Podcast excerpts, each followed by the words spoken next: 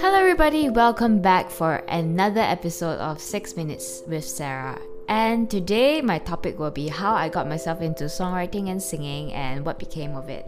So, when I was really, really young, like about seven or eight years old, uh, my idol was Taylor Swift, and her icon was always her guitar.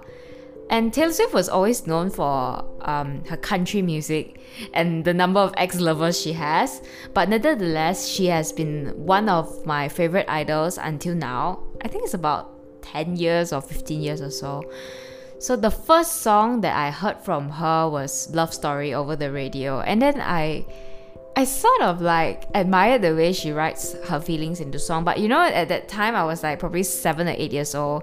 I mean, like I wouldn't have somebody I had a crush on, or, or, even though I had, I wouldn't be able to put my feelings into a song because that time I wasn't learning piano or guitar. So when when I found myself admiring her, I decided to take up like music lessons, and so I started with piano. Then I learned acoustic guitar. I'm not sure if my guitar teacher or my piano teacher will be hearing this or not, but okay. So anyway, I I sort of started taking up lessons. And at first, it was just like basic uh, music instrument lessons.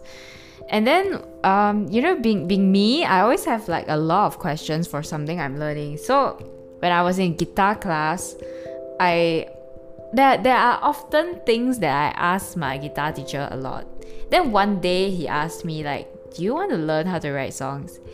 Then I'm like, "Sure," because because at that time my guitar teacher was um I think he has uh he has a diploma in song composition or something, music composition. I think it's that way. So he decided to teach me like the basic chords, you know, like G, D, C, A minor, that type. That to, he taught me how to write songs with it. So from then, I initially started writing songs with the guitar. So it was all like uh, I can't remember my first song on the guitar anymore because it was like about 10 years back yeah, I can't remember. And um, that time it was not a love song. It was like really a child, a, a kid song. So then when I got a little older and then I progressed in my piano lessons, my guitar teacher taught me how to use the piano as a tool to make songs. But of course, my piano teacher taught me as well. So I started like, you know, playing those single chords on the piano. And I remember my first Chinese song on the piano was 当我们分手的那一刻。That I know it's irony that I'm only like 13 years old. It's like 8 years back. And I'm already writing 当我们分手的那一刻 although I'm not in a relationship before. And then it sounded bad, okay? I admit that that song sounded terrible. So, uh, as as I progressed and I got older, I I learned even more chords. You know those complex chords. They call it what the chromatic chords, the dissonant chords. I, I started to fall in love with like weird chords. Like um my favorite chord now is the augmented uh, augmented fifth. Yeah, augmented fifth chords are like my favorite. And I like the minor seven flat five chords. I fell in love with these weird chords, you know. And then um I started writing more Chinese music. And then it's a point that I got a little tired of writing this type of mainstream songs. Uh, that was when I was in college. I entered college, it was like five years later. And then I entered college, then I decided that I'm a bit tired of writing all these pop songs because I grew up listening to Taiwanese pop music. So whatever I write, it will be something like Taiwanese pop music. So when I got into college, I met I met a you know a band of friends, and then um, we started writing EDM. I was bad at EDM. The only thing I was good at was uh, making the melody. So I was more of the songwriter, not the the accompaniment, the person who does the accompaniment.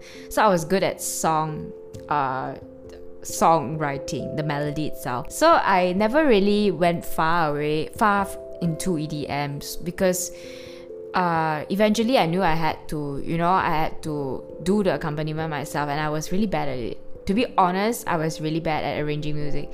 So then anyway, I, I along the way I learned more about uh, arranging music. But as it progressed, I can't remember when was the first time I actually rapped. But then I realized that hey, I'm actually good at rapping. But not to say good, but because I have this like very low voice.